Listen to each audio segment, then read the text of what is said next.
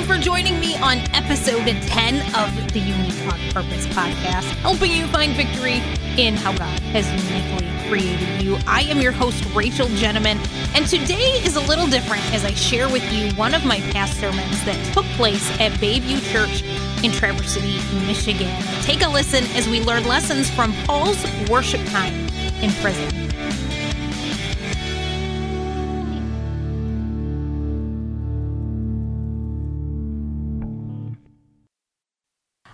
Love road trips. And I always think to myself that a road trip with kids is going to be a lot of fun. Yeah, uh, yeah, exactly. And then you go on it, right? And I'm that mom where I say, okay, no devices, no tablets, everybody's bringing books and magazines, and I've got my whole arsenal of Adventures in Odyssey, and I got my Chronicles and Narnia on CD because I drive a Pontiac Vibe, and so it's really old, still has a CD player. And I've got the, the healthy snacks and the sandwiches, and I always think to myself, we are going to have so much fun. We're going to create so many memories. And we do. We create memories. And uh, don't get me wrong, my kids are actually very good in the car, but they act a lot like your kids too. They're in the back seat going, Oh, mom, she's breathing on me. Mom, he won't stop touching me, right? And has anybody ever been on the D- Washington, D.C. Beltway by yourself during rush hour with kids in the back seat? It's the worst. And it's not even that if I was just sitting there in the middle of traffic, that'd be fine. Give me a magazine, give me a book. I can sit there for a couple hours, not a big deal. No, you're inching. For two hours in the car, you inch. And there's always that child in the back seat, statistically the youngest, that yells, Mom, hurry up! Go faster! Why aren't you going any faster? And then you start to twitch, you know, you develop that little twitch in your eye, and you spend two hours doing that, and then you finally get off the exit and you enter the parking lot of the Holy of Holies, Chick fil A. And you pull up, you go inside, and you realize it's not as holy as you think it is because of all the unholy thoughts that are still going through your brain.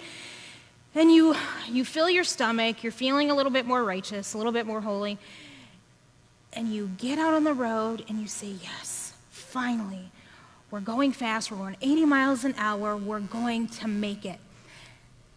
And it happens every road trip, it happens at least twice. And I can calculate it, it's about 31.2 minutes. A child then yells from the back seat, What? I have to go to the bathroom. Are you serious? Are you for real? We were just at whatever restaurant, gas station, what? And you have to go to the bathroom?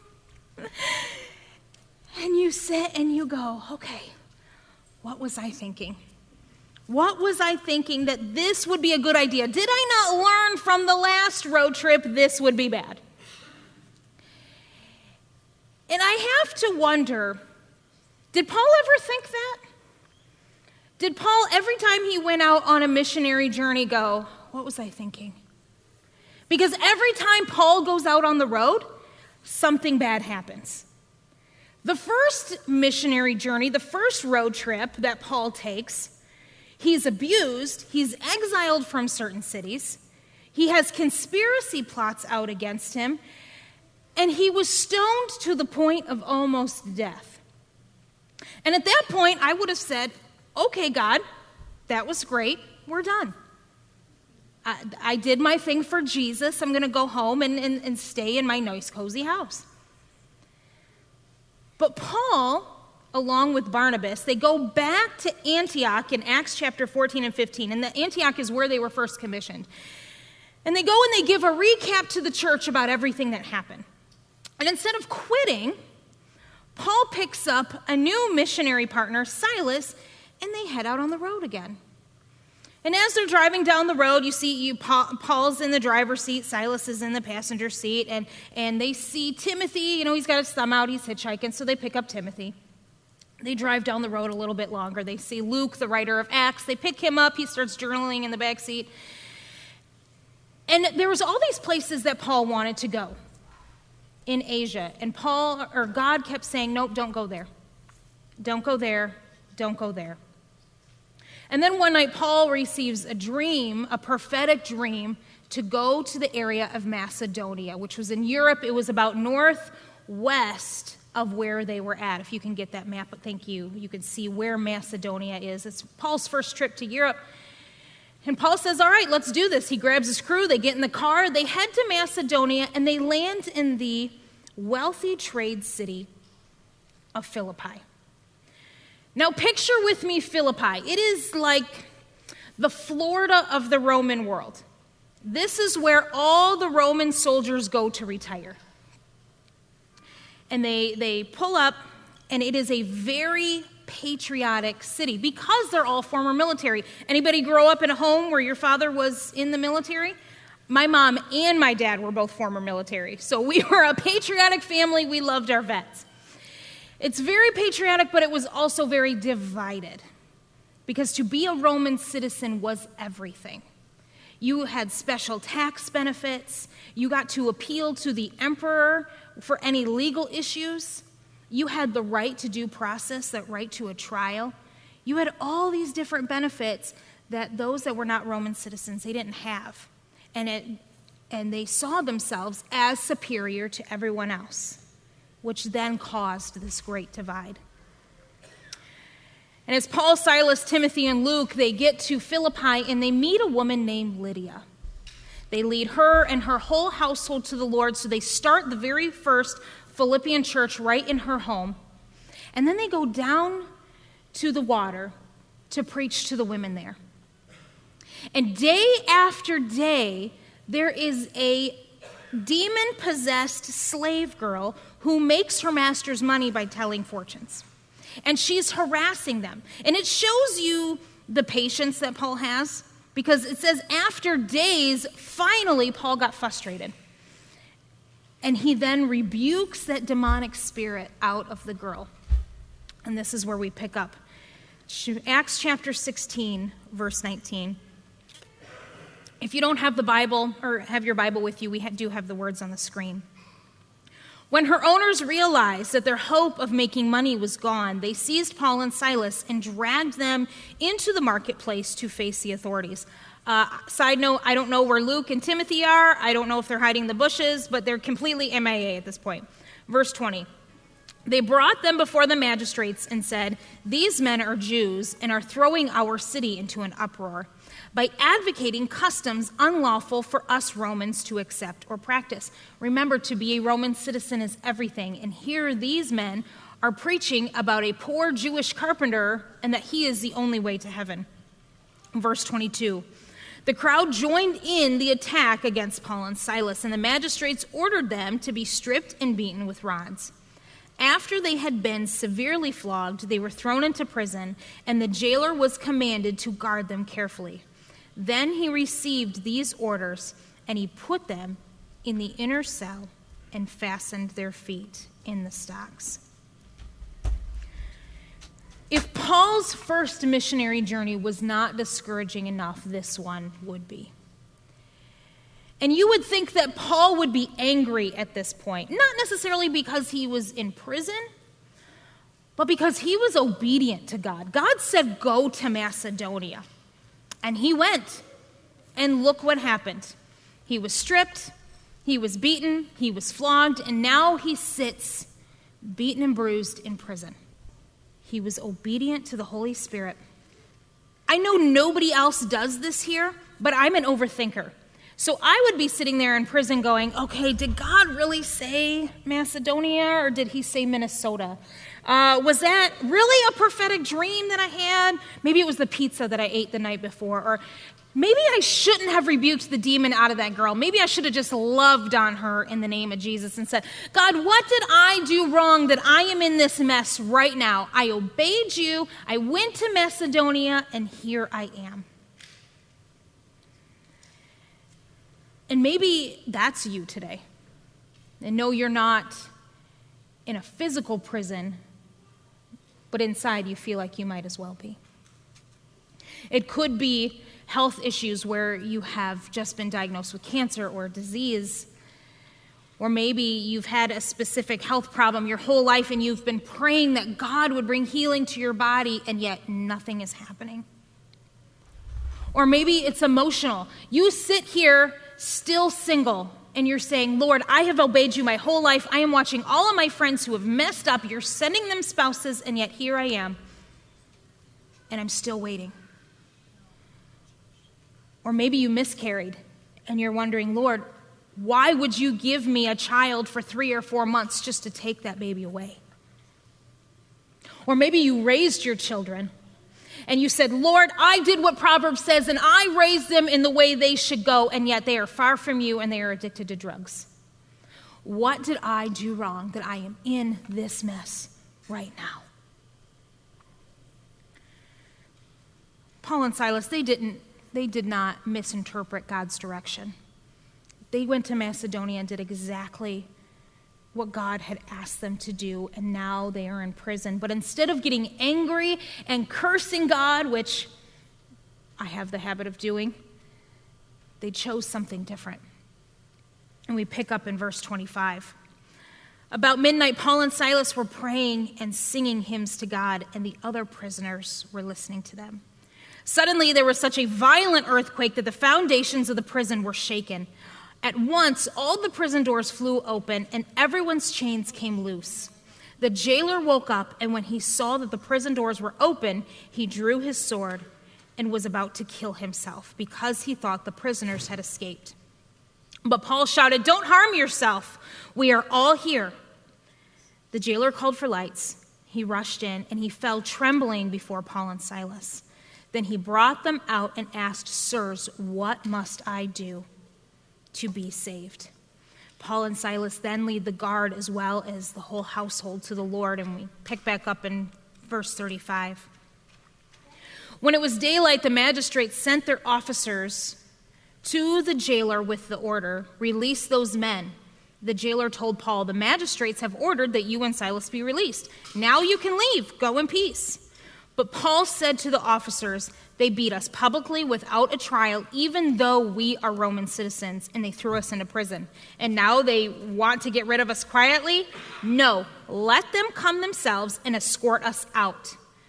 The officers reported this to the magistrates, and when they heard that Paul and Silas were Roman citizens, they were alarmed. And they came to appease them and escorted them from the prison, requesting them to leave the city.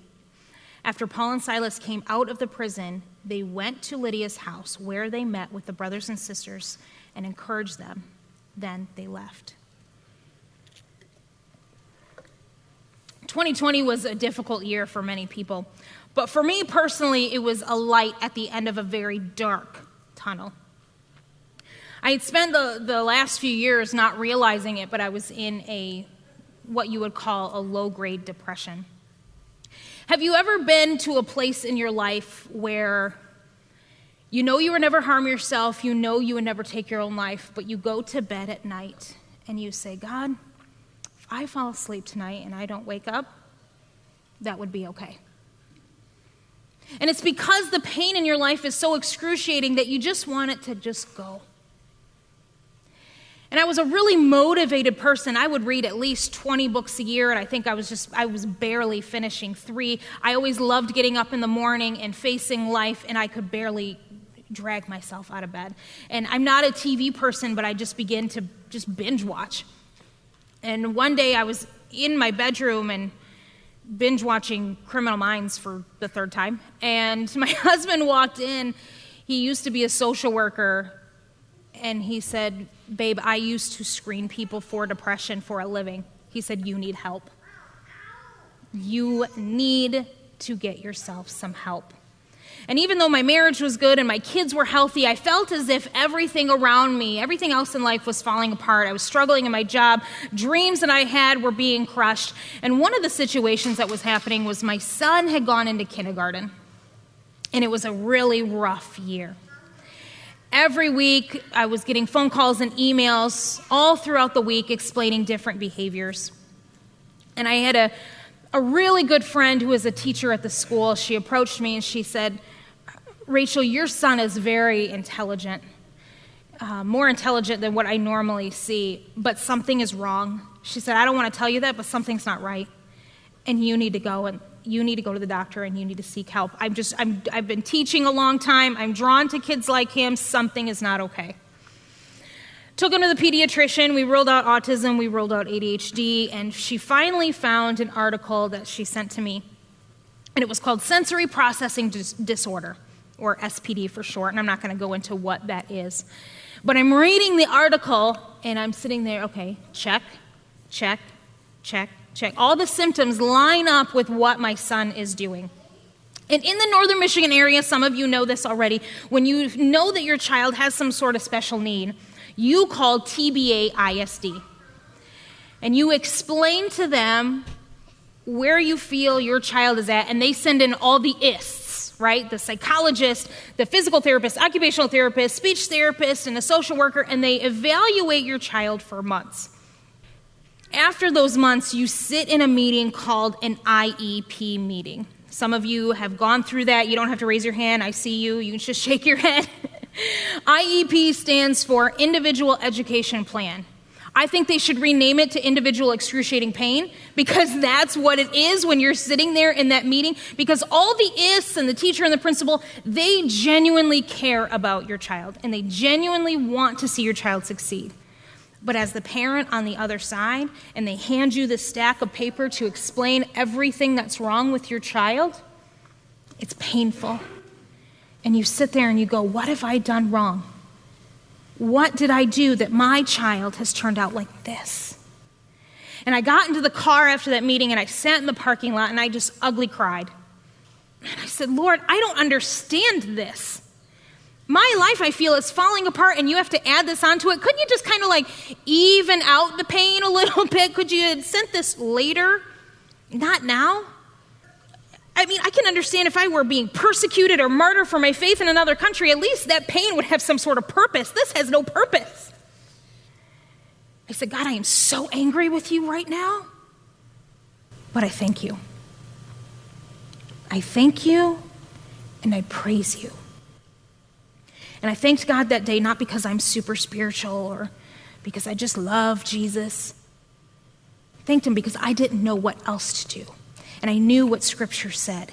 Years after Paul was, was in Philippi, he's once again sitting in prison and he writes a letter to the Philippians because he loved the Philippian people.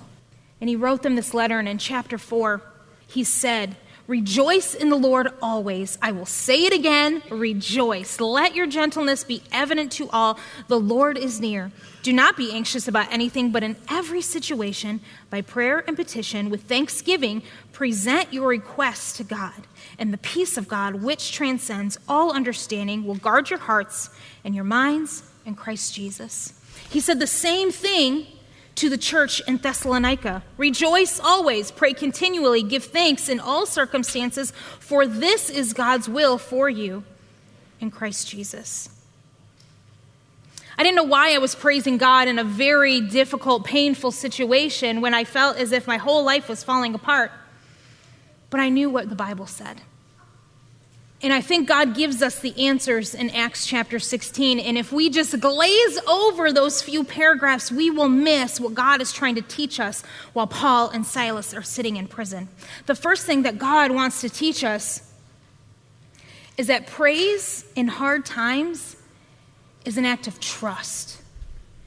It's our act of submission. When we are going through tragedy, when our lives are miserable, and we sing praises to God, what we are communicating to Him is God, I don't understand what is going on, but I trust that you know what's going on. When I thanked God sitting ugly crying in my car, that was the first step of saying, God, I don't know what you're doing, but I trust that you know what you're doing. It's like that, that dad that takes his three year old daughter to the park for the very first time and she sees that great big playground and she goes and she's so excited and she gets to the top and then fear takes over. And she's scared. It's six feet above but she might as well be standing 60 and she says daddy i can't move. I'm scared. I'm going to fall. I'm going to hurt myself. And daddy says no. Just jump. I've got you and she says, No, Daddy, I'm going to fall. I'm going to hurt myself. I can't. I am stuck up here. No, no, no. Just jump. And when that three year old puts her foot out, what she is communicating to her father is, I don't know what is going to happen, but I trust that you do. I trust you, Dad. The second lesson we learn is that our praise, our worship, ushers in God's presence. That's why we start out every service praising God, worshiping Him before we go into the message. You look at Paul and Silas, an earthquake happened. Now, I'm not underestimating the power of earthquakes, but when simultaneously all the doors fly open and every single prisoner's chains break off, uh, that was Jesus. That was not just the earthquake. God had a hand in that. That was incredibly powerful. There is power in our praise. The Bible says he inhabits the praises of his people. In the Old Testament, when King Saul was going mad, he would invite David in to play the harp and sing worship songs. And when the Holy Spirit was ushered in, King Saul would calm down and he would get into his sane mind again. And when we usher in God's presence, it then positions our hearts. It does number three, it softens our hearts. When that jailer woke up from the earthquake, he knew he was in big trouble. Because to be sleeping on the job while you need to be guarding your prisoners, that was a big no no. So he drew out his sword because he knew him killing himself would be a whole lot easier than what everybody else was going to do to him. But Paul said, No, no, no, don't kill yourself. We're here. I'm sorry, but if an earthquake happens and the doors fly open and my chains are off, I'm taking that as a sign of the Lord and I'm saying, Peace out, I'm gone. But Paul stayed. He said, Don't hurt yourself. We're all here. See, God had softened his heart. He positioned his heart to be more like Jesus at that moment. He cared more about that jailer's life and his salvation than he did about his own. His heart was softened. Number four, how we handle our hard times, our tragedies, will determine the doors that open up for us. Paul and Silas, after this whole ordeal, they lead the jailer and his household all to Jesus, and then when they're released, they go to Lydia's house to encourage the believers because he knew they would be persecuted one day. And here he is sharing a testimony to help them in their faith and encourage them.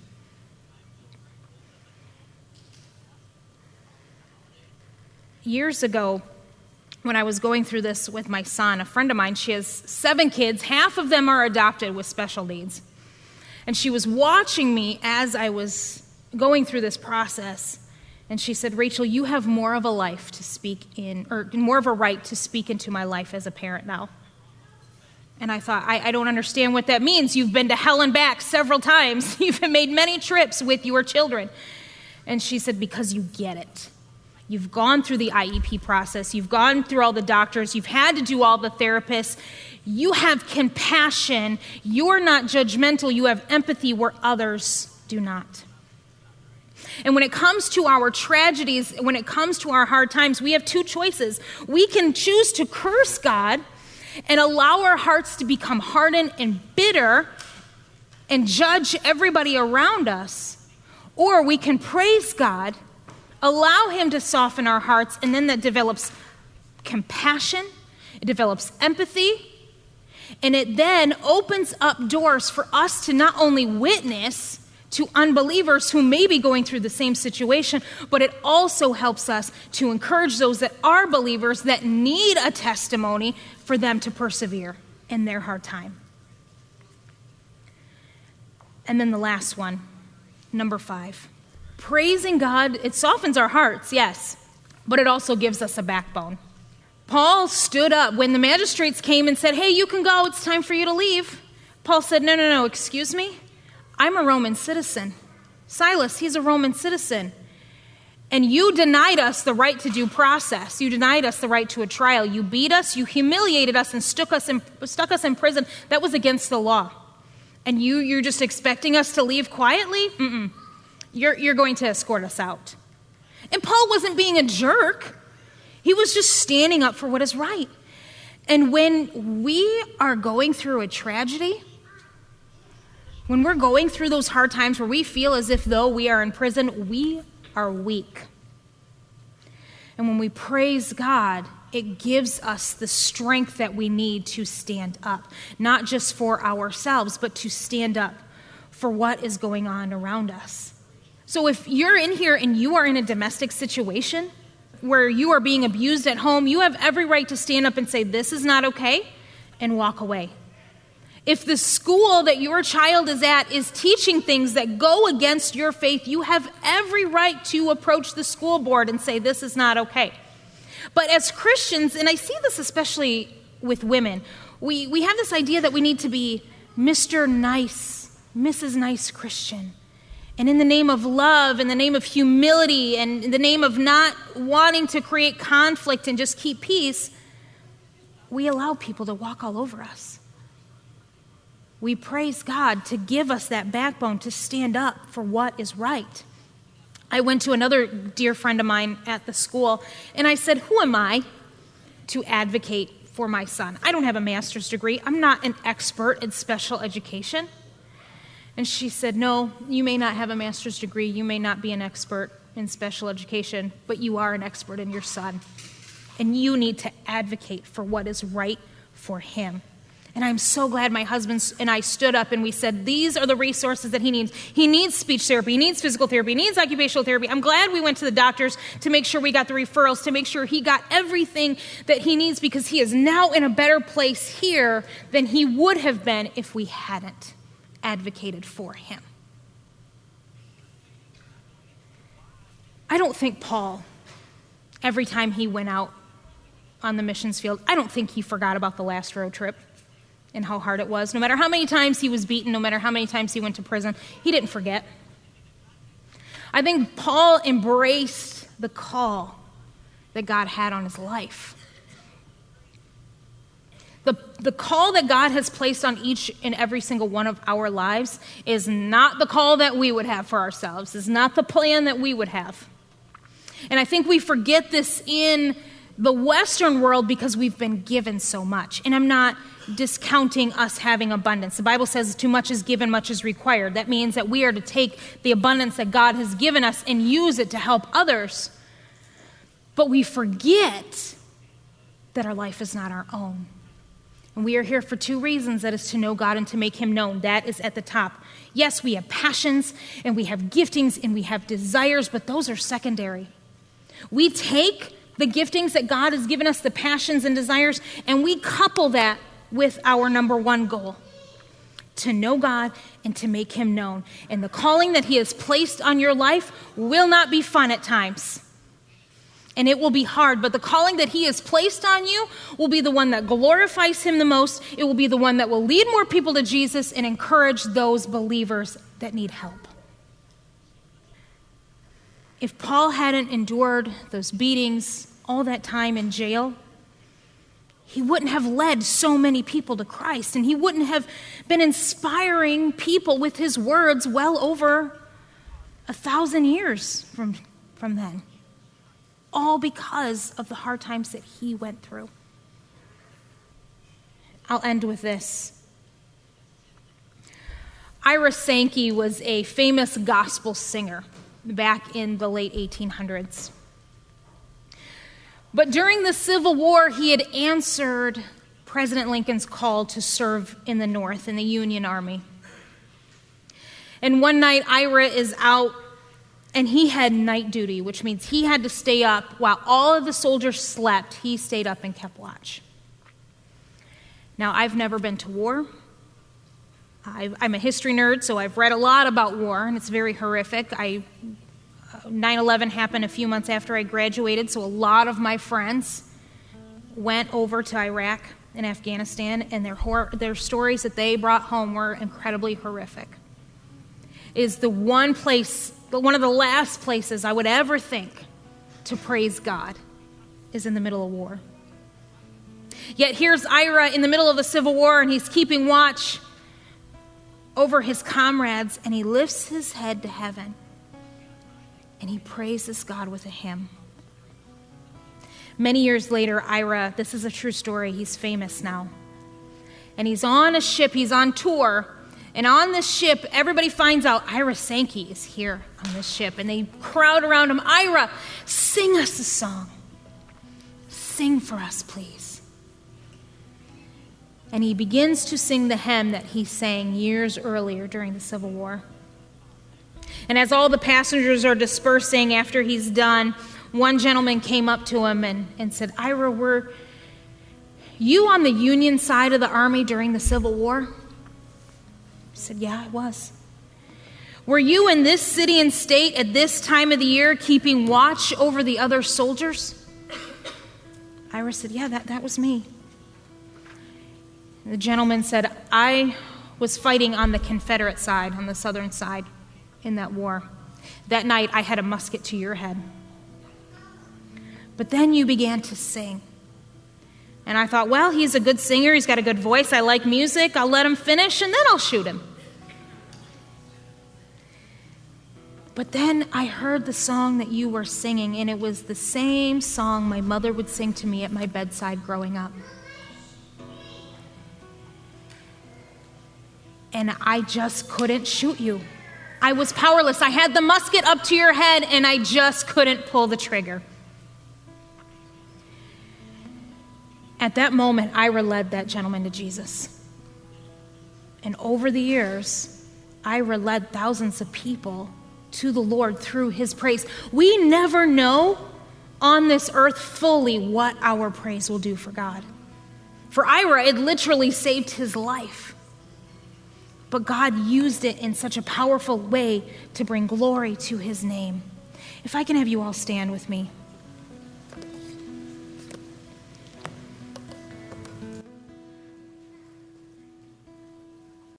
For joining me on this special edition of the Unique on Purpose podcast, Sermon Notes Edition. I did end that service challenging those that were going through a struggle to praise Jesus. We did not play the song due to copyright issues, but one of my most favorite songs to worship God to when I am struggling is Casting Crowns, Praise You in the Storm. But if you are in that place right now, where you need to worship Jesus, you need to put your trust in Him. Even though you don't understand what's going on, I challenge you to pick out that favorite song and to worship God. And remember, you were created unique on purpose. You are loved. And because of Christ, you have been made worthy. Join me next week as we chat with one of my heroes, Patty Weathers, on finding victory in single motherhood.